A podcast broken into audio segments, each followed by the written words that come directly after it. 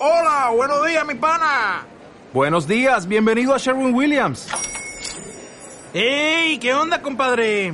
¿Qué onda? Ya tengo lista la pintura que ordenaste en el Pro Plus App. Con más de 6.000 representantes en nuestras tiendas listos para atenderte en tu idioma y beneficios para contratistas que encontrarás en AliadoPro.com. En Sherwin-Williams somos el aliado del Pro.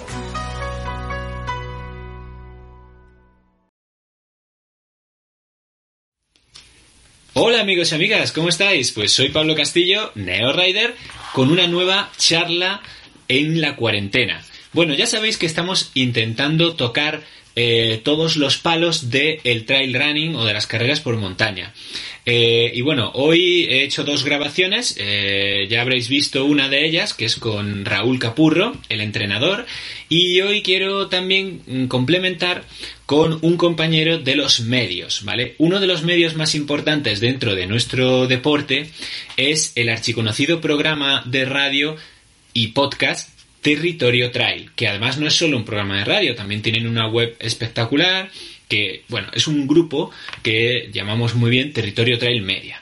Y entonces, pues la idea es trabajar... Me voy a poner un poco más de luz aquí, o no sé... Ay, no, eso es demasiado. Trabajar y hablar con, podemos decir, pues su director. Y la cabeza pensante, la cabeza que creó este programa desde hace ya muchos años, ahora nos contará él. Y bueno, entonces pues he intentado que nos dé su opinión acerca de esta situación y de qué piensa sobre el trail running, sobre cómo afectará al trail running y demás. Así que, bueno, sin más dilación, ya sabéis que siempre os digo, tiene que estar aquí detrás en el Skype. Vamos a dar la bienvenida a Alfonso García, director de Territorio Trail. A ver... Hombre, Alfonso, ¿cómo estás? Pablo, muy buenas, ¿qué tal estás? ¿Qué tal estás, compañero? Pues yo bien, ¿y vosotros? ¿Tú, Irene? ¿Todo bien por allá, por Granada? Sí, nosotros muy bien, o sea, bueno, a ver, muy bien. Dentro de lo que cabe, pues Irene trabajando... Como todos. Claro, Irene trabajando mucho con los alumnos online e intentando hacerse a ese trabajo.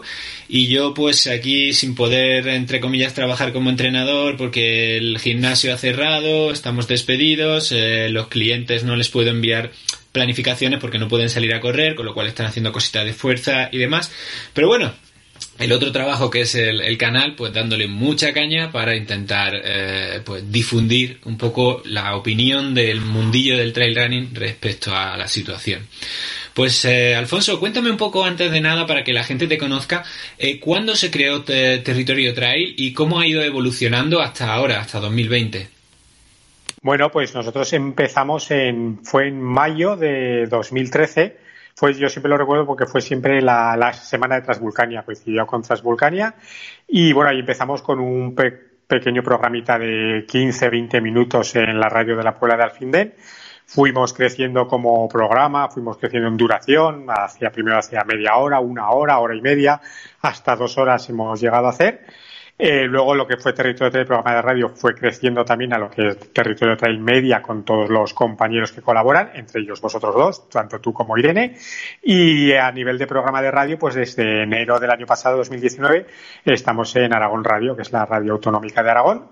Y bueno, pues la verdad que muy contentos. Hombre, es para sentirse orgulloso de lo que habéis conseguido y lo que has conseguido tú y los colaboradores, por supuesto, pero bueno, al final la cabeza que organizó esto y pensó, y creo que bueno, que ahora te encuentras, el programa se encuentra en una situación un poco difícil por el hecho del cierre de las instalaciones de Aragón Radio, y ahora nos contarás eso, y un poco ver cómo ha afectado a las emisiones y demás del programa esta situación que nos encontramos de cuarentena. Uh-huh. Bueno, nosotros nos comunicaron, ya el viernes anterior a que se declarara el estado de alarma, ya nos comunicaron desde la Corporación Aragonesa de Radio y Televisión, que aglutina tanto a Aragón Televisión como a Aragón Radio, pues que ya las cadenas iban a centrar y focalizar solo en lo que es información. O sea, al fin y al cabo es una radio pública, es una televisión pública, es un servicio público. Los programas de entretenimiento se redujeron al mínimo, más que nada también para evitar problemas del personal, de nosotros mismos. Y al final pues la vocación de información, con lo cual se han mantenido solo los informativos. Y a nivel de entretenimiento y demás programas, pues se tira de programas enlatados, de grabaciones y demás. con lo cual, bueno, pues para nosotros no supone un problema, por lo que entendemos que es una situación excepcional, que no se había vivido nunca, que probablemente no volvamos a vivir nunca, y está claro, a nosotros nos cogió, bueno, pues con todos los programas preparados de, pues para los próximos 2 meses, porque solemos trabajar con mucha antelación.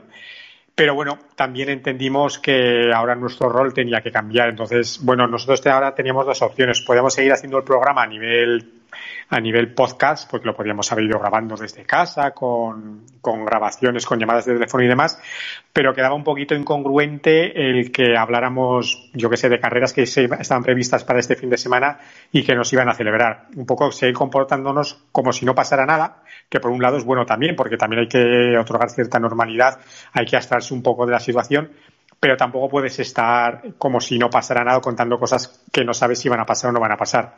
Entonces yo le di una vuelta y entonces enfoqué que durante estos días lo que es Territorio Trail, lo que es Territorio Trail Media, tenía que convertirse en un servicio público en el más amplio sentido de la palabra, en el sentido de entretenimiento. O sea, la gente está en sus casas, la gente no puede salir. Este es Gretel, que es mi gatito, que está por aquí, que no se quiere perder nunca. Mira, hola Gretel, saluda.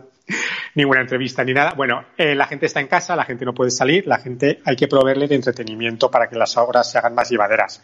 Entonces ahora pues básicamente compartimos vídeos, compartimos libros, compartimos recomendaciones para que la gente, bueno, pues que en casa esté entretenida y se le haga lo más llevadero posible. Y el programa de radio volverá. Hoy hemos tenido reunión con la dirección de la cadena y todo sigue adelante, y el primer miércoles que volvamos a toda la normalidad que se pueda, pues Territorio Trail volverá a las ondas. Bueno, pues es bueno saberlo, porque hombre, se asumía que Territorio Trail volvería, pero sí que es verdad que yo me quedé con las ganas de que al menos Territorio Trail siguiera en podcast. Y bueno, aunque como bien has dicho tú, no se puede hacer un programa tan normal porque la realidad no es normal, pero bueno, a lo mejor pues hablar de esas mismas cosas que estáis compartiendo, pero hablándolas en el programa, no sé, es pero bueno, ahí la verdad es que cuando uno descarga el feed de su podcatcher, ¿no? Y ve que no está el programa de Territorio Trail, es como una cosa extraña, sí. La verdad. Bueno, a título informativo te digo también que hoy nos han pasado ciertos datos y, por ejemplo, en estos 10 días que llevamos, ¿no? Más o menos llevamos unos 10 días de cuarentena, nuestros datos a nivel de web y demás han crecido brutalmente. Pero nos han pasado datos tanto desde la cadena en general como a nosotros en concreto, que el consumo de podcast se ha reducido casi en un 40% de una semana normal. ¿Por qué? No lo sabemos. No sabemos si a la gente le da más pereza descargarse un podcast y ponerse a escuchar, si prefiere ver una entrevista como la tuya con imagen para estar más abstraído.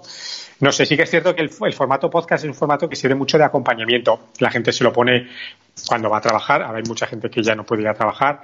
Cuando sales a correr, cuando estás en casa trabajando, te lo pones de fondo.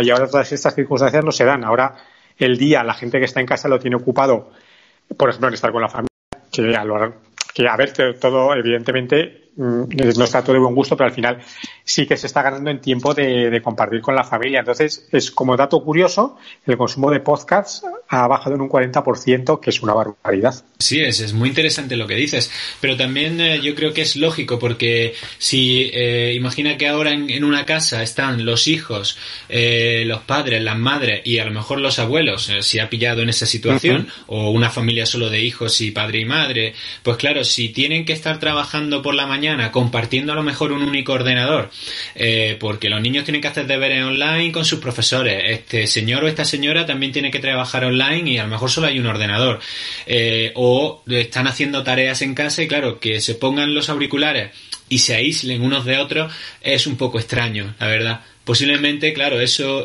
hace que el tema del consumo de podcast haya caído, como tú bien dices. No, es curioso, yo ya me he enterado hoy y la verdad que me ha sorprendido. Bueno, un dato muy interesante. Bueno, hoy estas entrevistas normalmente, por supuesto, no se publican cuando las grabo, ¿vale? Normalmente hoy estamos grabando a día 24 y esta se publicará el día 29, ¿vale? Un poco para situar a la audiencia que esté viéndolo. Hoy hemos sabido ya que las Olimpiadas se cancelan o se retrasan hasta no antes del verano de 2021. ¿Qué opinas de esta noticia respecto a la presión que tenían los atletas de tengo que seguir entrenando porque la Olimpiada, porque tal, porque cual? ¿Cómo ves esta situación, Alfonso? Hombre, yo creo que el anuncio ha llegado tarde. Quien más, quien menos ya se podía imaginar que unos Juegos Olímpicos no se iban a poder celebrar.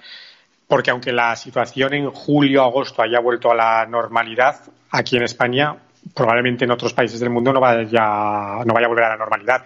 No es lo mismo organizar una carrera local que puede reunir a 400, 500 corredores, que bueno, que va a ser un público local, nacional o lo que sea, que unos Juegos Olímpicos movilizan a miles de personas con todo lo que conlleva. Unos Juegos Olímpicos sin público tampoco es viable, faltaría algo. Al final la opción es la mejor, se trasladan a 2021, se pone una fecha límite, que dice, bueno, más tarde de 2021, no, del verano, no va a ser. A los atletas les quitas un peso de encima, puesto que bueno, se quitan la presión de que saber qué iba a pasar con ellos, de no poder entrenar, de tal, y descargarse el calendario para todas las preolímpicas que faltaban todavía por hacer, muchos deportistas todavía por conseguir su plaza. Pero es lo más lógico. Había casi 11.000 deportistas a nivel mundial que todavía no tenían plaza para la Olimpiada. Correcto. Bueno, no sé, parece curioso, ¿no? Parece que haya pasado un siglo, pero realmente hace 3 semanas estamos retransmitiendo los trials de Estados Unidos y vimos si Jim Wesley conseguía o no la plaza. Fue solo hace 3 semanas, parece que haya pasado un siglo. O sea, los maratonianos estadounidenses, los españoles, que también coincidió en fechas una semana antes, ya tenían su plaza, pero hay muchos deportes que todavía estaban por decidir. Si se aplazó la Eurocopa, es lo más normal que todos estos eventos de masa se aplacen, igual que cualquier carrera que tuviera previsto celebrarse en abril, mayo, incluso junio, es lo más normal es que se suspenda o se aplace.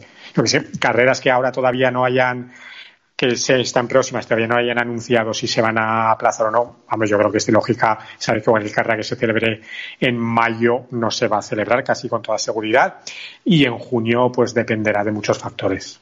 Y Alfonso, entonces vamos a tirar para nuestro campo más de conocimiento, porque me está preguntando mucha gente y en alguno de los comentarios de los vídeos previos de esta serie limitada de charlas en la cuarentena, ¿se celebrará Ultra Trail del Mont Blanc? Es verdad que nadie tiene una bola de cristal, pero ¿se celebrará Ultra Trail del Mont Blanc? A ver, si fuera por los Poletti, por Caterini y Michel, yo estoy seguro que sí. Aunque tuvieran que hacer un recorrido cortito y tal. A ver, hasta finales de mayo falta mucho, pero no falta tanto, tal y como están ahora los acontecimientos. Yo, si tuviera que apostar, yo creo que no.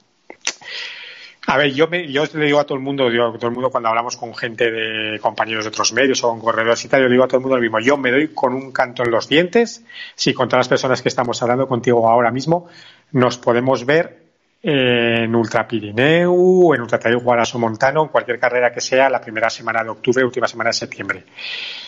No creo que se vaya a celebrar nada en mayo, no creo que se vaya a celebrar nada en junio. Puede que se vaya celebrando algo en julio. Y en agosto, pues también dependerá un poco de las circunstancias. Pero volvemos a lo mismo. No es lo mismo celebrar en agosto una carrera en Zaragoza, en Granada, con 500 participantes, con 300, que organizar un Ultra Trail del Mont Blanc con 6 o 7 carreras en la semana, con participantes miles de todo el mundo. Yo no lo veo. No, porque la gente tiene que viajar hasta Chamonix, viajes, gente que seguramente todavía estará infectada, aunque no hayan dado síntomas. O sea, puede ser de nuevo un foco brutal de contagio, seguramente. Yo imagino que cuando, no sé cómo lo ves esto, pero que cuando la cuarentena, podamos decir, se acabe, el hecho de estar en casa, hablo de aquí de España, seguramente las medidas que tomen las autoridades incidirán en que podamos salir a la calle, pero seguramente de forma aislada, a sus trabajos de una manera muy concreta, sin aglomeraciones de personas en determinados sitios. No sé, creo que no van a permitir que una vida normal se desarrolle justo después de que se acabe la cuarentena. Yo estoy seguro. A ver, estamos hablando ahora, esto saldrá el día 29, de momento sabemos que está prorrogada hasta después de Semana Santa, no sabemos qué después que pasará, yo quiero creer que más o menos volveremos a una vida, pero va a ser algo progresivo, es lo que dices tú.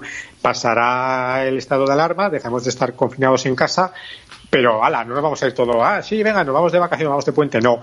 Habrá medidas, podrá ir a trabajar, por ejemplo, igual puedes ir a restaurantes, pero si un restaurante tenía, por decir algo, 20 mesas, pues igual ese restaurante al principio solo puede ofrecer 5 mesas, manteniendo distancias de seguridad.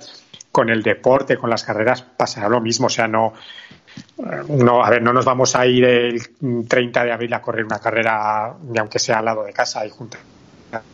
Igual que el fútbol, si vuelve el fútbol, cuando haya fútbol, pues empezará poco a poco, el baloncesto lo mismo, será progresivo y vuelvo a decir, ojalá, y solo espero que en septiembre ya sí que tengamos la vida normal, pero yo creo que antes de septiembre no.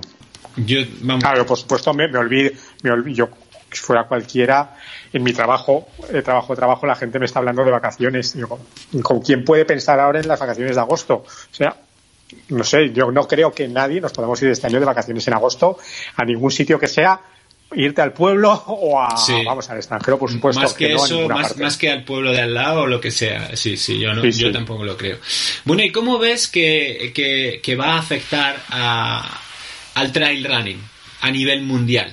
Desde tu profundo conocimiento de este deporte y de sus implicaciones e imbricaciones entre unas cosas y otras, que si Ultra Trail World Tour, que si tal, que si cual, que si nuevos circuitos, que si circuitos que se iban a morir y que tal, no sé, ¿cómo lo ves? ¿Qué perspectivas le das a esto?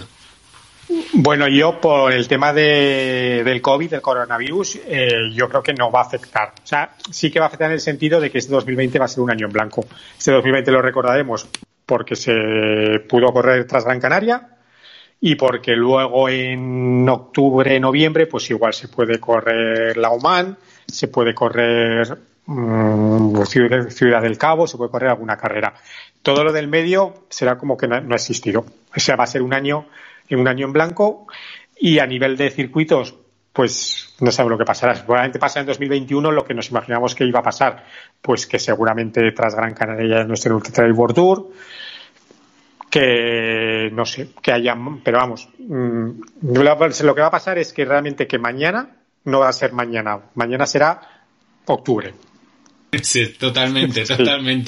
O sea, a nivel nuestro, o sea, porque a nivel de deporte no va a pasar nada, o sea, los corredores van a tener la temporada perdida, eso yo creo que ya todos lo tienen claro, será pues ponerse a punto para todas ese enjambre de carreras que vamos a tener en otoño, que eso sí, va a ser fin de semana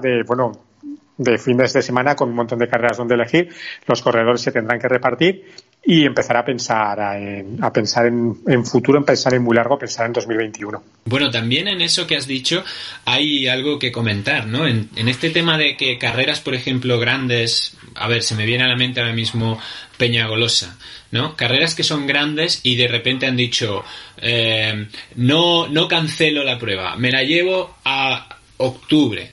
Pero claro, lo han hecho así, como el que coge la fecha y la tira, y pisando a quien tengan que pisar. Por ejemplo, en Peñagolosa coincide que la prueba que nosotros estuvimos este año pasado, la inaugural, la de Territorio Templario, ambas pruebas auspiciadas por la Diputación de Castellón, pues Peñagolosa se va hacia atrás y se carga la fecha de Territorio Templario. O sea, como diciendo, no, aquí piso yo porque soy la más grande, ¿no? Es un poco... ¿cómo ves eso? Bueno, a ver, yo en este aspecto yo también querría un poquito descargar de responsabilidad a los organizadores. Yo vuelvo a lo mismo cuando hablo con cualquiera. Es que esto es algo que nunca había pasado. Claro. Con lo cual, estamos yendo a ciegas. O sea, estamos hablando hoy, no sabemos lo que va a pasar mañana, porque todo... No, es que si hace una semana hubiéramos hecho esto, es que hace una semana... no sabíamos lo que iba a pasar, no lo sé. Entonces al final yo creo que los organizadores pues buscaron un hueco. También te digo una cosa, que si yo fuera organizador de una carrera que la haya anulado, ya decir ahora que la voy a hacer el 4 de octubre también me parece un brindis al sol muy grande. O sea, ojalá, pero es que no sabemos lo que va a pasar en octubre. O sea, ¿quién te dice a ti que en octubre no la tienes que volver a aplazar definitivamente? Yo comento que al final la decisión de suspender total, como se hizo en Madeira suspendido para el 2021 es muy dura para un organizador, pero quizás no te va a quedar más remedio. Por eso digo que quizás a lo mejor la decisión más correcta sería suspender, porque al final es lo que tú dices, nadie tiene una bola de cristal para saber que ese fin de semana de octubre lo vas a poder hacer, y aparte entrar en pues un poco en pelea con otros organizadores cuya fecha era la correcta y no han movido su fecha, ¿no? Es muy, muy complicado, una situación compleja en el punto de vista de la organización, la verdad. No quisiera yo estar en su pellejo. No, desde luego.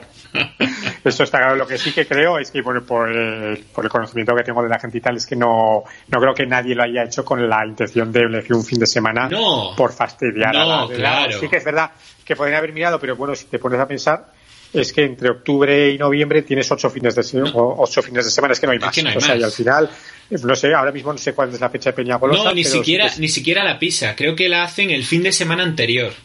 Pero claro, pero no hay huecos, es que no hay más. Claro, ya tienes el último fin de semana de septiembre Ultra Trail Guara Somontano, al siguiente fin de semana Ultra Pirineu, luego van, no sé, la Hispania Ultra Trail, por ejemplo, pues marzo está perdido, en abril pues supongo que también parecido, igual de la experiencia acá, la primera que se puede hacer igual es Peñalara y igual. Bueno, Peñalara no lo sé. Por eso te digo, y es finales de junio. Es finales de junio, claro. Es que ahora mismo es un poquito, no sé, ponerte pequeñas metas de decir, bueno, pues no sabemos, primero vamos a ver si podemos, y luego ya pensaremos en otras cosas. Bueno, pues para ir finalizando, ¿has visto la película de Unbreakable, que ayer la volvió a estrenar el creador el productor de la película, de la Western State de 2010? Ayer se volvió a reestrenar en YouTube de forma gratuita. Ah, sí, no lo sabía. Pues mira, precisamente el otro día compartimos las 5 mejores películas de Western State. Esa es la primera, porque es la... Pues no lo sabía. Pues mira, la vi en su día, la encontré por unos medios que no vamos a decir aquí, pero la perdí. Me cambié de ordenador y la perdí. Pues, o sea, que está en YouTube. Me la voy a poner ahora mismo cuando terminemos. Pues esa es la mejor película. En el perfil o sea, en el canal de YouTube del productor de la película la han subido totalmente disponible. ¿Vale? Te voy a contar una cosa al productor de la película. ¿Sabes que tiene el récord en autosuficiencia del Tajo de Rintry? ¿Quién? Con 58 horas, Jibby Vena. ¿Sí? El director. Sí. ¡Wow! Pues, hombre, tiene esa sensibilidad del trail run a la hora de grabar lo que se ve en la película. Para mí es de las mejores que hay. Espectacular. Muy, muy interesante. Pues que lo sepas, y que lo sepa todo el mundo, que está disponible para verla online y en YouTube. La ha subido y bueno, me dio una alegría. Yo las tengo todas esas películas también, como tú dices. Algunas las he comprado, otras las he encontrado por ahí. Pero sí, ahí tengo una biblioteca buena de películas de trail running. Bueno, Alfonso, pues no sé, unas últimas palabras que nos dejen con esa esperanza de volver a escuchar en ese feed de los podcasters vuestro programa. Y nada, para la gente que nos está viendo. Nada, Pablo, pues que aquí en cuanto volvamos a la normalidad, en cuanto ya se pueda volver a instalaciones y tal, vamos a tener programa cada miércoles, como siempre. Y nada, dar muchísimo ánimo a todo el mundo, que bueno, lo que hemos dicho en un vídeo que hemos compartido no hace mucho, que de aquí vamos a salir, que estamos juntos, que saldremos juntos, y que bueno, que al final somos fuertes, somos un país fuerte y lo vamos a demostrar, y más pronto que tarde volvemos a correr por el monte. Muchas gracias, Alfonso. Y bueno, a todos vosotros y vosotras, ya habéis visto, pues una enciclopedia del trail running aquí con nosotros, y que es siempre una alegría traerlo al canal. Y nada, lo dicho, manteneros fuertes, manteneros sanos, haced caso de las autoridades y de sus recomendaciones, manteneros en casa si es que a día 29, que sí, todavía tenemos que quedarnos en casa. Y lo dicho, muchísimas gracias por estar ahí. Considerad suscribiros a este canal si aún no lo estáis, y pues nada, que seáis muy felices, disfrutéis y nos vemos en próximos vídeos. ¡Adiós!